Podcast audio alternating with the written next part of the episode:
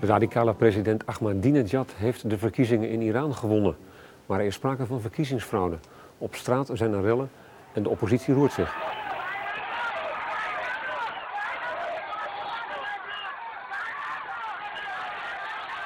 Caroline Roelands, Iran-kenner. Hoe groot is de onrust? Nou, de onrust is heel groot. Uh, er is gezegd de grootste sinds 1999, toen er dagenlange studentenprotesten zijn geweest in Teheran. Maar het is groter dan dat. Het is breder. Het is niet alleen studenten, het is ook gewone mensen. Uh, als je van gewone mensen tegenover studenten moet praten. Mhm. En uh, het is ook in meer steden dan toen.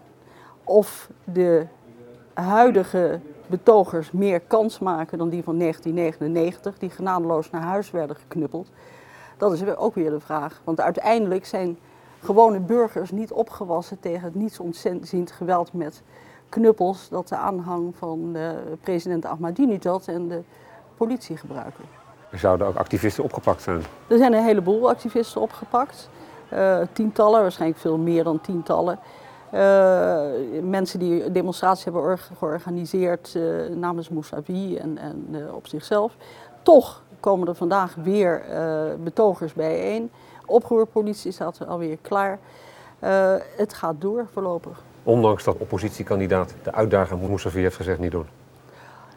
Hoewel Mousavi heeft gezegd niet doen, gaat iedereen toch weer, of gaan mensen toch weer de straat op. Hoe betrouwbaar zijn de geruchten over verkiezingsfraude? Ik vind die uh, berichten heel betrouwbaar. Kijk, als je vergelijking maakt tussen Ahmadinejad's percentage in 2005, toen hij als mhm. nieuwkomer tegen een toch wel corrupte oud-gediende als Rafsanjani uh, in, in, het strijdperk trad, en nu, nu die tegen een, niet-corrupte uh, oud-premier die iets nieuws te bieden heeft, aantreedt, uh, dan zie je dat in 2005 ruim 60% is, 2009 weer ruim 60%. In de tussentijd is bovendien de aanhang van, van, van Ahmadinejad een stuk uh, ongelukkiger geworden met hem wegens zijn economische politiek. Prijzen gestegen, inflatie. Het is onaannemelijk dat het hetzelfde is natuurlijk. Het is buitengewoon onaannemelijk, ook al omdat uh, bij de verkiezingen van 2005 de opkomst heel laag was, omdat hervormingsgezinde mensen, studenten, allemaal thuis bleven, want ja, er kwam toch niks nieuws. Nu is duidelijk dat de opkomst is heel hoog. Uh, het is duidelijk dat heel veel mensen die hervorming wilden, verandering wilden, wel zijn gaan stemmen. Nou, dan is het natuurlijk wel heel merkwaardig dat het uh, percentage voorstemmers van Ahmadinejad hetzelfde is gebleven. Hoe verdeeld is Iran eigenlijk op straat en aan de top?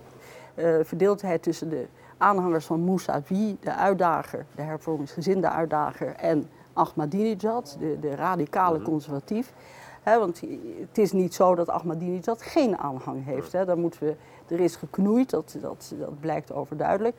Maar hij heeft ook een hoop aanhang. Er zijn grote bijeenkomsten geweest waar 10.000, misschien 100.000 mensen zijn geweest. Dat is één kant van de verdeeldheid. Aan de andere kant is natuurlijk tijdens deze verkiezingen, in de campagne ervoor en, en nu ook, is aan het licht gekomen, aan het daglicht gekomen, hoe verdeeld de top is. Hè? Ahmadinejad is in rechtstreeks uitgezonden televisiedebatten tekeer gegaan tegen zijn tegenstanders en hun vermeende, al dan niet mhm. vermeende steunpilaren. De, de tegenstanders zijn even openlijk naar buiten gegaan met hun mening over Ahmadinejad. De geest is uit de fles. De geest is uit de fles. En hoe krijg je die er weer in? Nou, zeg maar. Nou, op straat naar huis knuppelen, want zo werkt het nou eenmaal. Op een gegeven moment. Uh, er zijn nu al berichten dat studenten naar huis gaan in mhm. plaats van de straat op te gaan. Verdeeldheid in de top. Dat is een, veel, uh, is een buitengewoon lastige kwestie. Hoe, dat valt niet te lijmen naar alles wat er gezegd is. Hoe lost zich dat op? Dat zou ook heel goed destabiliserend kunnen gaan werken in de Iraanse top. Hoe uh, zie jij deze crisis zich ontwikkelen de komende dagen? Ja, dat is natuurlijk moeilijk te zeggen. Um, Krijgen we nog dagenlang onrust? Dat is heel goed mogelijk. Het is niet zo dat je iedereen eh, van vandaag op morgen naar huis mm mapt, zal ik maar zeggen. Dat heeft tijd nodig. Je, uh, het kan ook zijn, ik bedoel, eh, het is niet een wetmatigheid dat iedereen zich naar huis laat slaan. Het kan ook zijn dat de woede zo groot wordt dat ehm, eh, het zich ontwikkelt tot een belangrijke crisis voor het regime. Maar vooralsnog zou ik zeggen dat het nog een aantal dagen nodig heeft en dat het dan langzaam maar zeker zou kunnen eh, ja, uitdoven.